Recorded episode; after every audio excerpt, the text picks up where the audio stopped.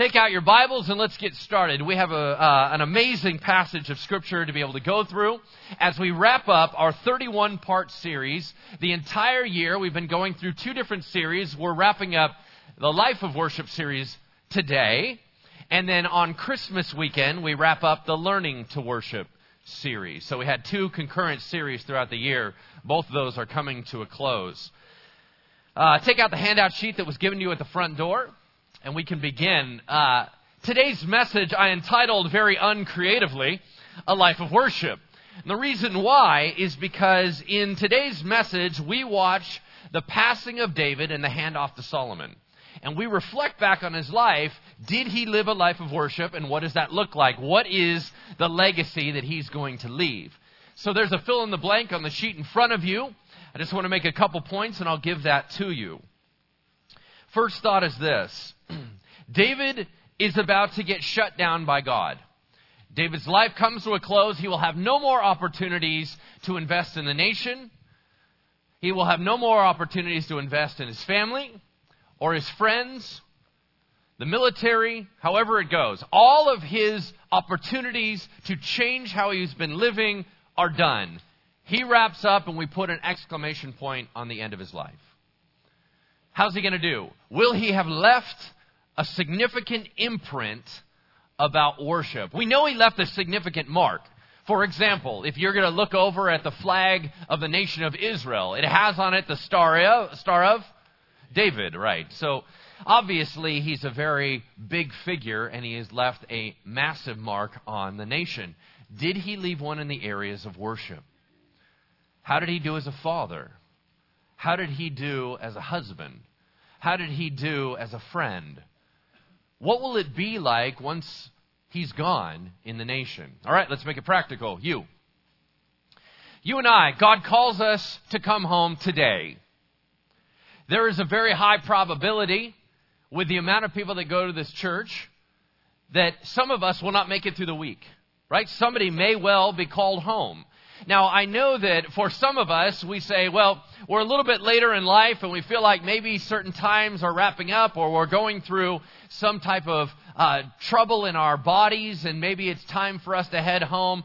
And then there's other parts of us that say, wow, we're young and we're vibrant and it's going to be, you know, I'll worry about that stuff later. Let me just share this. I've been around long enough, done enough ministry, talked to enough people to realize you do not have the time you think you do. And here's why. If you're facing something that you think you're going to step out of this life soon, God may re rack you and go, We're doing it another 20 years. I know you don't think that maybe is likely, but God decides that. Your body doesn't decide that. The doctors don't decide that. God decides that. And if He says, you know what, we're not playing that game, we're going to go ahead and go through a healing process and you're moving on, or whether or not He's going to extend your life out far longer than you ever thought, we don't know. And those of us that are young, I've done too many funerals for young people. For anyone to have an assurance that they'll worry about it later. Okay? I've seen far too many young people pass away before their parents. So, let's make it very, very practical. God calls your life to a close right now. You no more have any chances to change your legacy. What have we done so far? Will people live differently because you were involved in their lives in the area of worship? Have you lived as if God mattered to a significant enough degree that that will impact and move forward with all the people around you?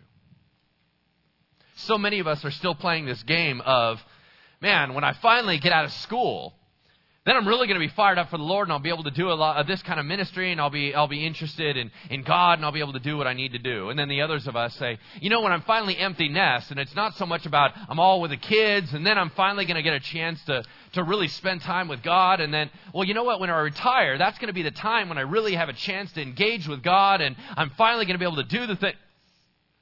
Really? We going to keep playing that game? What about now? If God calls you to close before you reach any of those processes, have you lived your life in such a way to impact everyone around you for worship? The fill in the blank on the sheet in front of you is this Will the sum of your life equal worship?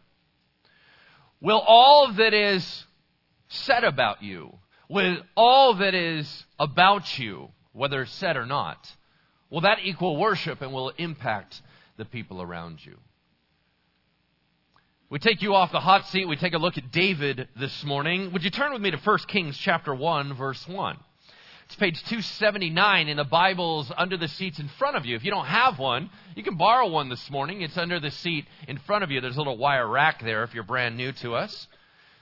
Take a look at those. Turn to page 279, 1 Kings chapter 1, verse 1. All year we've been in 1st and 2nd Samuel and hitting Psalms in our other series. But David's death and handoff is not recorded in Samuel. We finished Samuel last week. But it's in Kings that we see whether or not David left a legacy. Let's pray about the word this morning. Heavenly Father, we are about to open up your holy word, the word that is set aside, the word that changes lives. We believe, Jesus, as you are the word of God, that you are alive and active. And as you move through the words of Scripture to cut to the heart, to change lives, we ask that you would send the Holy Spirit to convict us of areas that we need to change. And in the same way, encourage us in areas that we are good and faithful servants to you. Lord, if there are areas where we need to clean up or make adjustments, Lord, if we need the conviction of saying that we have loved you, but we have not lived for you, would you change us? In Jesus' name, amen. All right, let's go through this. Everybody ready to, to handle a little bit of history here, right? So we're going back to 970 BC. All right? So I've shared with you before, we're going back about 3,000 years in history with a guy named David. Now, it starts out with this line. Now, King David was old and advanced in years. Now, my, my normal phrase is if the Bible calls you old, you're old. Okay? Now, they've had guys that have lived for hundreds of years, so if the Bible calls you old, you should be pretty old. What's intriguing is that in biblical standards, David's not old. In my standards, he's not old at all. Now, let's think about this. So, Moses, you know, a couple decades past a 100 when he dies. Vibrant, strong. Well, in light of Moses, David isn't old at all. David is 70 years old in our story. Now, that's not very old. But it says that he's old and advanced in years. What does it mean by that? Well, I only have a guess. And the guess is this it was not a normal, cushy 70 years, it was a brutal, long, rough 70 years. We all know that all of us age very differently depending on what we've gone through in our lives. And we've watched David's life be chronicled by Scripture almost year by year. And you know what he's been through. His whole life starts out in dysfunction. His family ha- hates him. He has to battle giants as a teenager. He spends the majority of his life on the run. It's not on the run from Motel 6 to Holiday Inn to, it was literally cave to cave, hiding under rocks, fighting wild beasts, being out in the elements. People always want to kill him. He finally gets a chance to go onto the throne. People are trying to assassinate him. He's leading wars. He has a ton of bloodshed on his hands when he finally establishes it, then his sons start trying to vie for the throne. They're betraying him and attacking him. His friends are going away from him. This whole time, it's just wearing on his body. So I don't know, maybe you've lived hard, but that's pretty brutal. And I'll tell you, after 70 years of that, your body's done. It's just not going to keep going. That's not, there's no way. And it's funny because we all say things like, man, I would love to be like a man after God's own heart. And I go, yeah, but you're super exhausted and you die early. Right? It's hard. It's hard. Especially, have any of you, I was thinking about this last night as I started teaching. Has anybody seen online? Uh, it's a great um, collection of photos. Look online for photos of presidents when they go into office and when they walk out. Anybody ever seen those? That is awesome. It just looks like they've just, you know, advanced like 30 years and it was only four or eight years. I mean, it's rough to be under that type of intensity and scrutiny and um, responsibility. Just for a few short years. David did it his whole life. Ah, it's hard. So, what his body begins to break down. Uh, um, circulation issues, can't get warm at night. And it's funny how this whole book starts with this story, and it makes me smile. Here we go. Now, King David was old and advanced in years, and although they covered him with clothes, he could not get warm.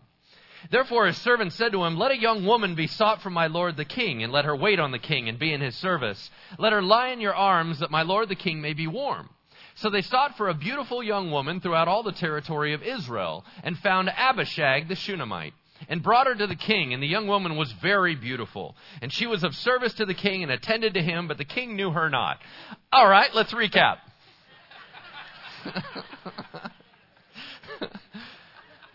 you guys, I'm so cold. I'm so cold. And they're like, wait, I have an idea. What you need is a human blankie. And he's like, yes! And they, then they launch out Israel's next top model search, right? And they do this whole thing because you, you know, you have to have the super hot blankie, right? And so, you know, they know that the first season Esther won America's, you know, Israel's top model, and then, you know, and now it's Abishag's turn. She's in, and it was, and this whole thing is just bizarre to me. But all right, whatever. So the other night, I was like, I said to my wife, I was like, I'm so cold. and she goes, put on a sweater. So, uh, anyway, not everything goes like the Bible. But that, but that's cool. Now it's funny because at the end of the story it says, and he knew her not. That is not to protect David's reputation. David has kind of a messed up reputation in this area. But it's because the next thing that's important for the nation of Israel is who's going to be the heir to the throne. If he had been with her intimately, then we have a question whether or not she would have children and they could vie for the throne. This is only a question of inheritance. Because she's going to factor massively into the story moving forward. But make it very clear there was no connection in that way. It was completely legitimate. All right? Now, David is slipping in his responsibility. Why? Because he has not named publicly the heir to his throne. He has had a dialogue with people within his home. His own kids have an inkling about where he's going to go, but the nation doesn't know. You cannot lead like that. You cannot lead in silence. You cannot just say, I don't know, we'll see. David, it's interesting because in some ways he seems so good at making decisions, and in other ways he seems to abdicate responsibility. I will tell you, as the head of his household, he's dismal. And in this area, even leading the whole nation, not naming the next successor, we already had an Absalom problem. Remember? Absalom tried to take his dad's throne. Why is he not wise enough to say, man, I'm getting older. I need to name my successor because the whole nation is waiting for what's next. So far, his sons have been pretty horrible. Would you agree? We got, first of all, the first one dies in childhood. Secondly, we have Amnon, right? Amnon is a psycho. He gets killed by the third son, Absalom, who ends up getting killed by David's army commander. The Daniel, the middle one, he disappears because he must have died in childhood. And now we're down to number four, Adonijah, and he's just as bad as all the rest. So you can imagine the nation is thinking, I hope none of his kids get on the throne. Now, he's got a billion to choose from, but still, they all seem to be horrible, right? So everybody's waiting breathlessly. Who will ascend the throne next? And David hasn't said. Hmm. So Adonijah, he's going to take it up, and he's going to jump the gun. Now, Adonijah, the son of Haggith, the girls in David's life have horrid names. I just, very important. Don't name your daughter that. All right. Now Adonijah, the son of Haggith, exalted himself, saying, I will be king. And he prepared for himself chariots and horsemen and fifty men to run before him. Now, where did he learn that plan? That remember the whole thing, you know, get everybody to run out in front of you. Man, Adonijah's here. He's the greatest thing in the world. That's your PR people, right? Where did he learn that from? Absalom, his brother. How'd that go? Not awesome his father, and you're going to find out why his boys are so messed up. It all, the answer's right there in verse 6. His father had never at any time displeased him by asking, Why have you done thus and so? What's that mean? It means he spoiled them rotten and he allowed them to be losers with no accountability. That's exactly what it means. Listen, David did a whole bunch of things right, but he is a horrible dad. And so much of it is that he abdicates talking and holding his sons accountable. Why is that important for us today? Because, gentlemen, we are terrible communicators, and I'm going to get all over your case this morning. Because we're going to talk about a legacy that you leave for your kids, and guys in general don't talk. And what that does is it leaves an emptiness, a vacuum, where you're assuming that everybody knows what you're talking about. They don't know what you're talking about. And right here, we have a spoiling of the kids. Well, I don't want to make them, you know, I, I don't know, I kind of want them to have their freedom and all that, right? Right? Okay, you're the king of Israel. Your sons are princes. They're all incredibly studly, good looking guys with all the money in the world, and no one's ever going to tell them no. What could possibly go wrong? Everything. Where are you as a parent? Well, I'm, I'm running the nation of Israel. You know what? Your first mission field is your home. So you know what? Figure it out because your legacy is falling apart, man. It moves on. He was also a very handsome man. Remember Adonijah. David's good looking, marries all the best looking women of the nation. Now all his kids are super good looking, right? And they worry about that in politics in the nation. They were looking, well, who's the best looking one, right? It made a difference. He was a very handsome man, like all his siblings, and he was born next after Absalom. Now, he conferred with Joab, the son of Zeruiah, and with Abiathar the priest, and they followed Adonijah and helped him. Uh oh, that's not good. In David's cabinet, he has about 10 people that are super important. One of them is the lead over his entire army. Who's that? Joab. The head of his entire army is siding with the son. Now, David and Joab have always had a tense relationship. Sometimes David loves him, sometimes David hates him. He's a tough as nails guy, not really a super nice guy. But Abiathar the priest, David has two priests. And when we talk about priests, we're talking about the high priest of the nation, super important religious guys. There's Abiathar and Zadok. Now, Abiathar is from the line of Eli. Do you remember the whole way that 1 Samuel began was with a guy named Eli? Had bad kids. Remember all that whole thing? God put a curse on his line and he said, Your lineage will stop. I'm cutting your family off from being the priesthood over Israel, and it's going to switch to another family. You're about to watch that happen right here in this story. Zadok is the new guy moving in. He stays with David. Abiathar goes over to Adonijah. And now we're starting to have a schism and a rebellion in the nation, just like Absalom. It's Absalom 2.0. Here we go, all over again. Yeah? It says, But Zadok the priest Benaiah, that's another one of David's mighty men under Joab.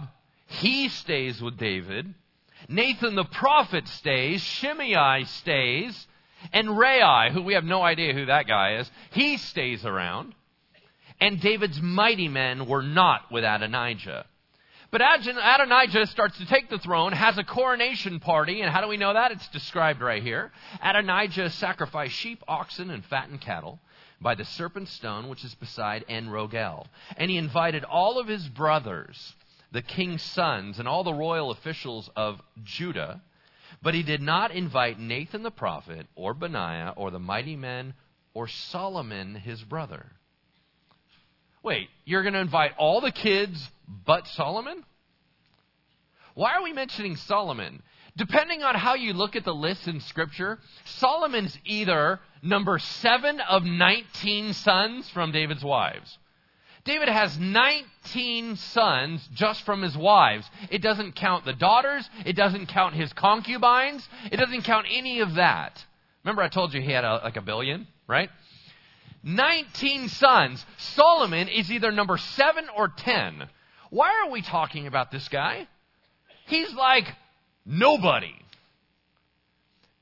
But people in the family know something's different about him. Part of it has to do with his mom. Who's Solomon's mom? Bathsheba. And you go, well, that was Bathsheba's first. depending on how you look at the list, either Solomon was her fourth son or her first son that survived. We don't know. But still, he's in the middle of the pack. Why are we talking about Solomon? For some reason, Adonijah doesn't like him. He's heard something through the family that he may well be next in line for the throne, but that's going to screw up everything. Because according to birth order, Adonijah owns that throne. All right? Well, how's it going to go? Nathan comes up with a plan. Now, Nathan's the prophet. Remember, he was famous because he's the one that busted David on the Bathsheba thing? Remember? So, this isn't going to go well. We have a whole rebellion rising up in the nation. And so Nathan, I'm going to paraphrase for you. Nathan calls Bathsheba aside and he says, Hey, come here for a second. She said, What's up? He said, Did you hear that? Adonijah is going to go make himself king. She said, That can't happen. If that happens, that means Solomon can't be. That means Solomon's going to be killed. He's going to shut us all down. He'll kill me. He'll kill everybody. We can't let him take the throne. And Nathan says, I know. I got a plan. Here's what we're going to do. I'm going to go in to King David. And, uh, and uh, well, all right, how about we do this? You go in first, right? You go in, King David. I got a quick question for you. I thought that, you know, you were going to uh, make Solomon king. Isn't that what you promised me before God? Yep, you go in first. You talk to him. While you're still talking to him, I'm going to show up. And then I'm going to go in and go, King David, did we change the plan? I thought it was supposed to be Solomon. And then we both hold him accountable. We call him on the carpet. He has to make a decision. She said, All right, that's a good plan. So she goes in, right? David's kicking it with Blanky, right? it says that in Scripture. A little awkward. she said, David, did you change the plan on us? He's like, What? No. Well, Adonijah says that he's king now. David's like, What? Nathan comes in. All right, Bathsheba, you get out. Man, it's crowded today, right? Nathan, you come on in. What's up? Well, did you say Adonijah's king? No, I didn't say that. Well, he's doing that. Well, you know what? That can't happen. We got to say something. Well, yeah, Dave, that's what we've been trying to tell you. All right, well, I made up my mind. Get Bathsheba back in here. Verse 28. Then King David answered, Call Bathsheba to me. So she came into the king's presence and stood before the king.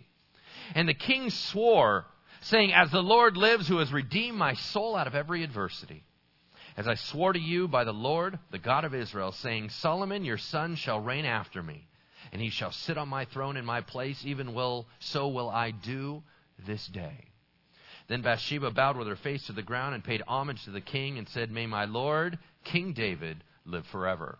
Ladies, you thought it was hard enough living with your dude. What if he was king? Oh, man, that's worse. All right.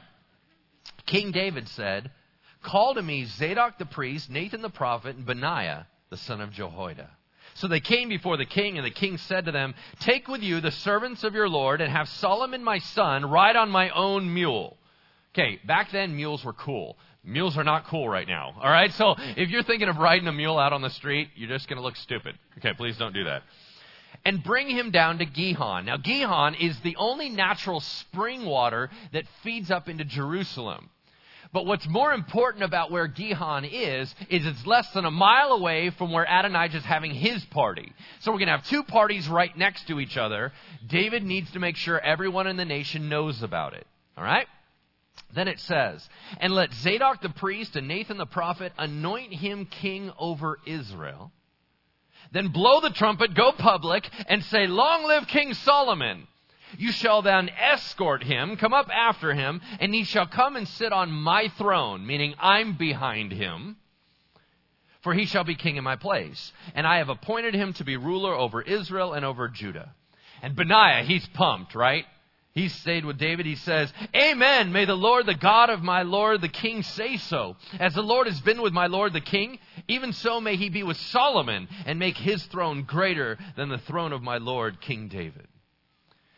What's so great about this is David makes the right choice for his family. There's no more abdicating leadership. He steps up. Now, he did not want to make that decision. Why? Because he's really picking which kid dies. You understand? Because he abdicated leadership in the first place, we got into a really nasty situation where the kids are at odds with each other. Either Adonijah dies or Solomon dies. Those are your two choices. If your family is spun into such horrible dysfunction that you now have to pick which side of the family you're going to land with, that's not good. But that's what David did because he didn't lead his family well. Then he had to make a decision. Finally, he steps up and makes the tough call. I said it was going to be Solomon. I'm sticking with the Solomon thing. I know Adonijah's not going to be happy with that, but I know it's the right thing to do. All right? It says this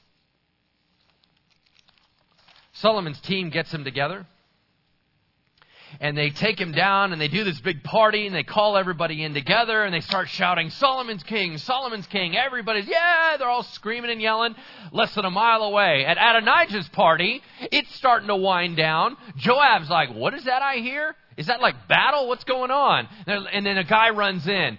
You guys, everything's messed up. We were all behind Adonijah. King David just said that he's putting Solomon on the throne. We're on the wrong team. Uh oh. Look at verse 49. Then all the guests of Adonijah trembled and rose, and each went his own way. That means everybody bailed out on him. Right? These are all the clingers. Everybody know what clingers are, right? They, it's a popular thing to do, so they all surround him, and then when things get tough, they all bail out on him, right? So Adonijah's whole crew bails out on him. They all know they're in trouble. Because even though they got a little big for their britches and thought they could take over the nation, it didn't go that way. You know, we have the ability to make ourselves so important in our own minds that we think we can do whatever we want, whether or not we're lined up with God or not. That whole living in la la land only works as long as God doesn't make reality come crashing in. If you are living a life outside the will of God, you're on borrowed time. Because once God needs you to do something different, the minute that God wants to use your stuff, the minute God wants to use your life, He will crash you in a second. Because it's about His plan, not your plan.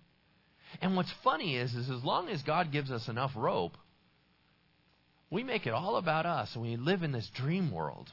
I can make my own decisions. It doesn't matter what I do. I can live my life like this. See, look, it doesn't even matter whether I'm living as a Christian or I'm not living as a Christian. Who cares? God cares. And if you're screwing around, living for yourself, God may well just come calling. And everything's going to change and spin upside down. And you're going to find that you need to start all over again because you weren't locked on solid foundation. You had built your house on sand, and the storm came calling. Yeah? It says, Adonijah feared Solomon, verse 50. So he arose and went and took hold of the horns of the altar. Hmm, what does that mean? Well, David had set up a tent with the ark of God, and they had an altar there where they would sacrifice to God. And the altar is kind of like a square box, and on the corners of the box were projections that went out into a point. They were called the horns of the altar. When he would sacrifice blood offering for the atonement of sin, the priest would smear blood onto the horns of the altar. Now, if you remember in the Old Testament, if you ever felt like you were innocent, you killed somebody either in self defense or in an accidental way, and someone was coming after you to kill you, you would run to a city of refuge, right? Well, in the city of Jerusalem, if you needed refuge, you could run immediately to the tent and hang on to the horns of the altar if you were important enough. If you could get in there, you hang on to the altar, and what you're saying is, I want to put my case before God Himself. I don't believe you're looking at it right. I believe I'm innocent. So I'm going to hang on to this, and you need, you're not going to kill me in God's house. So I'm safe for a second. It's like base, right? When you're playing tag. Everybody knows that. All right. Okay, so he's hanging on to that. It was told Solomon, Behold, Adonijah fears King Solomon, verse 51. For behold, he has laid hold of the horns of the altar saying, Let King Solomon swear to me first that he will not put his servant to death with the sword. Okay, how would you react? You didn't get invited to the party when your brother, who you don't even hang out with, you barely even know this guy, there's 19 sons, probably let's estimate another maybe 20 from all the concubines. You're probably one of 40 kids. You never hang out. There's a bunch of different moms. You don't even live in the same area, in the same house. And this guy didn't invite you to the party because he had an inkling that you're going to be next on the throne. And he not only took your throne, but he pretty much set up a plan where he was going to kill you and your mom. How are you going to handle that when now you have the upper hand? Because now Solomon's in charge. And he's young. When Solomon gets on the throne, he is mentioned for being very, very young and very inexperienced. He doesn't know what he's doing. So, how's he going to react? Is he going to react off personal vendetta? Because he could be completely justified in the eyes of the people of killing Adonijah straight out. Is he going to? Take a look at what he does, verse 52. And Solomon said, If he will show himself a worthy man, not one of his hairs will fall to the earth. But if wickedness is found in him, he shall die. He said, I don't know, Adonijah, how you want to play this. You going to work with me? You going to not? You going to try to take the throne anymore? Or you not? I will keep a close eye on you, but I have no interest in killing you. Because this is about the nation. This is not about me. So King Solomon sent, and they brought him down from the altar, and he came and paid homage to King Solomon. And Solomon said to him, Go home. You're done here. Is that how you would have handled it? Because a life of worship chooses peace and forgiveness first. Whether or not you need to then pull in boundaries, tough love, that's next. But are you choosing forgiveness first? Or is your attitude always reaction, lash back, make them pay? If that's your heart, a life of worship has not soaked in sufficiently. It says, When David's time to die grew near, chapter 2, verse 1, he commanded Solomon his son, saying, I'm about to go the way of all the earth. Now, how did he know that? I have no idea. But he says this Be strong and show yourself a man. All right, couple things. There are many sons represented here, right? So 50% of our congregation is male. You're all sons of some dad. Some of us have had a father say to you at some point in your life, you need to act like a man, man up. But very few of us have ever had our fathers define what that means. Dads, if you are say less, guys, you have done your children an incredible disservice. Because when you say you need to act responsible, you need to be a man, they don't know what you mean. So they're going to run to the world and they're going to go ask what a man is. And here's what the world's going to tell them Look out for number one. No one else is going to take care of you. You need to push anybody out of the way that you possibly can because you need to establish it for you, yourself, and your own. You know what? You do what you need to do to get by. You work hard so you get a lot of money, provide for your family, but if you need to do stuff on your own on the side, that's your business. Nobody else should tell you what to do. It is pull yourself up by your bootstraps, be your own man, don't rely on anybody else, and make everybody else lower than you. That's what the world's going to tell them. Is that what you want? As dad, is that what you want? Because if you do not define any differently, that's what they're going to hear when you say, be a man. Here's my challenge you have to talk to your kids. What am I going to say? I don't know. You're going to tell them what it is to live a life of worship. Well, I, oh, that's right. You're not living one either. Of course, that's why it shut you down, yeah? If you pull your sons aside and you say, Son, this is what it is. I want you to live a life for God. And he turns around and says, Why, Dad? You didn't. What are you going to say? Did he shut you down right there? Is that it? Well, let me ask you this. Why aren't you? Maybe he's right. Or maybe your response would be something like this You know what, son? The majority of your life, you're absolutely right. I haven't lived a life of worship. But in the last six months, I've learned that I wasted an awful lot of my time. And I realized in the last six months that I've been engaging with God that I should have been doing that all along. Now that my eyes are wide open, I would remiss, be remiss if I didn't tell you how to live rightly because I had to stumble through life. My dad never set it up for me. My dad never told me what it is to be a man. but I'm finally starting to figure it out, and I cannot let you go on without telling you what that means. Can you say something like that? Can you say you've been walking with the Lord the last three years? Listen, you're not going to say that you've been perfect. No dad here is going to be able to say that you've been perfect. What I'm saying is, are you giving them instruction that you can back up with your life at all? And if you can't, how about starting the conversation like this? You need to walk with God because I've wasted my whole entire life. And I don't want you to do that. Now, it's going to have less power, but it's something. What you cannot do, gentlemen, is assume they know what you're doing. That you cannot assume that they know how to live. You cannot assume that they know what it is to be a godly man. You have to talk to them and tell them. I'm not even saying that you need to be Mr. Talkative at home. Oh, I'm now suddenly the talking guy. No. I'm saying that when it matters, open up your mouth and say something. David is going to leave a legacy to his son, and mostly it's verbal right now. This is what he says to Solomon. This is how David defines being a man. It says, Keep the charge of the Lord your God, walking in his ways and keeping his statutes, his commandments, his rules, and his testimonies, as is written in the law of Moses, that you may prosper in all that you do and wherever you turn. What did he just say? Son, you got to live by the word of God. Doesn't matter what the world says. You live by this, by this every time.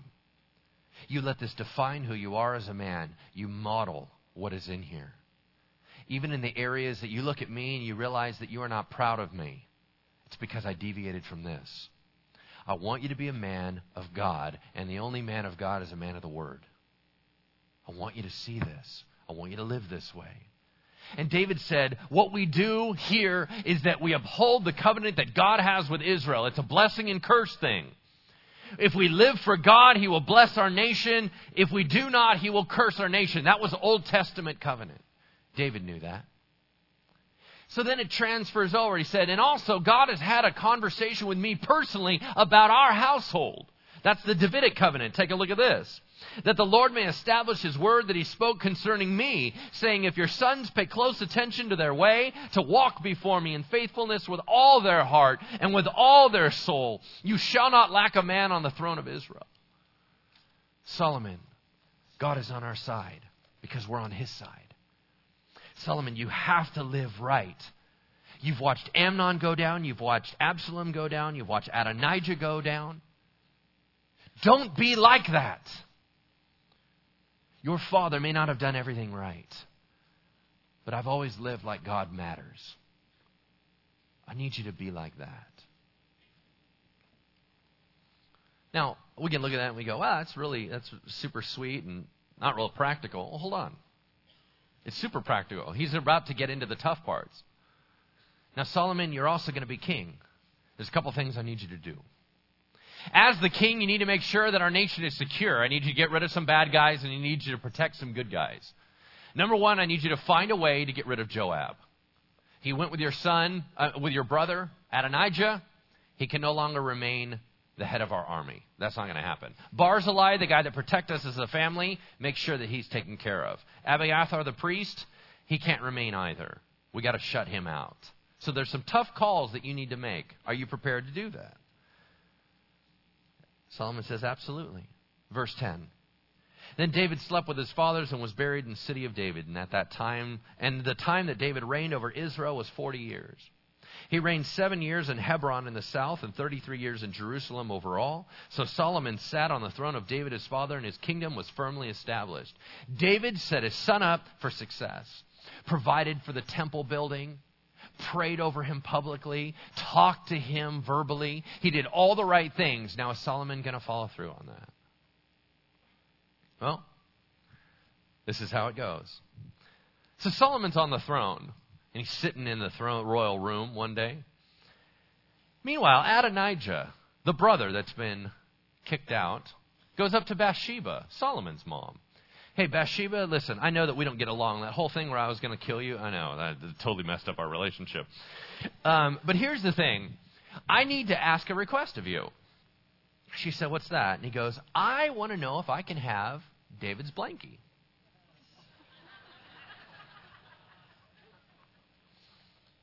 Yeah, I never liked that woman in the first place. Sure, you can. Well, let me go talk to Solomon about it. So she goes up, and Solomon's sitting on his throne. They pull up another throne for mom. He looks over and he says, Mom, what's up? And she said, Well, I need you to do something for me. He said, Mom, I never deny you. Sure, what do you need? Adonijah wants dad's blankie. Seriously? Are you messing with me? He wants Abishag. Oh, heck no. What? Really? No, no, no. Do you understand, Mom? you you understand what that means, right? He's going to claim that she is dad's concubine. He's going to vie for the throne, and you're going to support that? Not on my watch. That's not going to happen. Benaiah, get over here. Yeah, what's up, sir? Go kill him. Oh, didn't go well. Adonijah goes bye bye. Right? First shutdown right there. That's I had to point out why that whole thing transpires. Adonijah dead, another son of David slaughtered for being a psycho guy. Don't push your luck. I think is actually what that message is. Right? Solomon kicks Abiathar the priest out and says, Benaiah, go after Joab. Now you have to understand, remember how tough Joab is? All right, these are all the mighty men. They're fighting each other. Benaiah is now in charge. So he runs after Joab. Joab bails out, runs and hangs onto the horns of the altar. Right? There's a lot of this, right? And then he, Benaiah runs up. He's like, dang, he's on base. Okay? so he goes, he says to Joab, he goes, come out here. I got to kill you. And Joab's like, no, I'm not coming out. You have to come in here and kill me. So Benaiah goes back to Solomon. He's like, he won't come out. And, and, and Solomon goes, Well, what did he say? He said, I have to kill him there. And Solomon said, So, and? oh, I can kill him there. He goes in and kills him right there. Right? Another one out.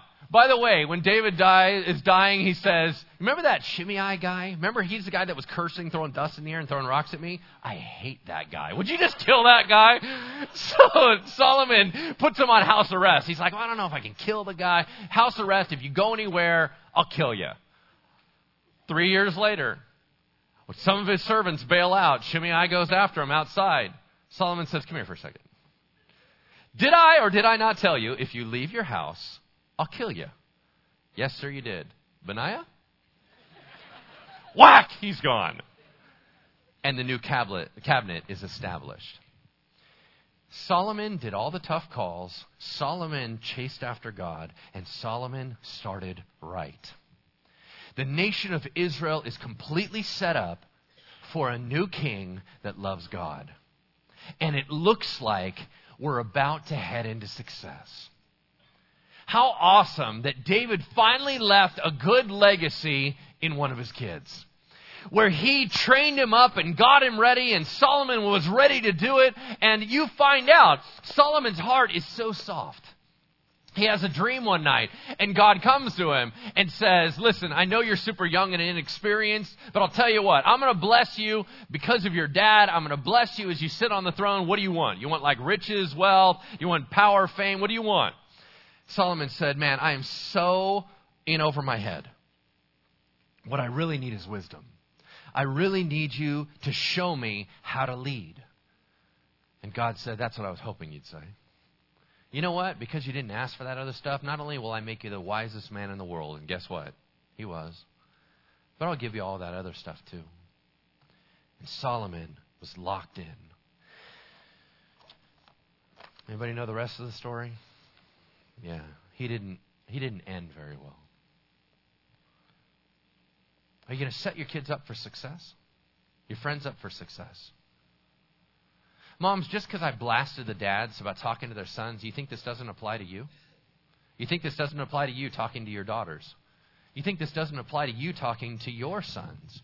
Dads, you think you don't have to have a conversation with your daughters because that's your wife's responsibility? Oh, I don't think so you communicate with your kids and you tell them what it is to live for the Lord. Because they need to hear it from you. Are they going to follow it? I don't know. That's between them and God. But don't set them up for failure. Set them up for success. If you invest in them and do what God has asked you to do with your kids, then the decisions they make as they grow older is between them and God. You can't control them.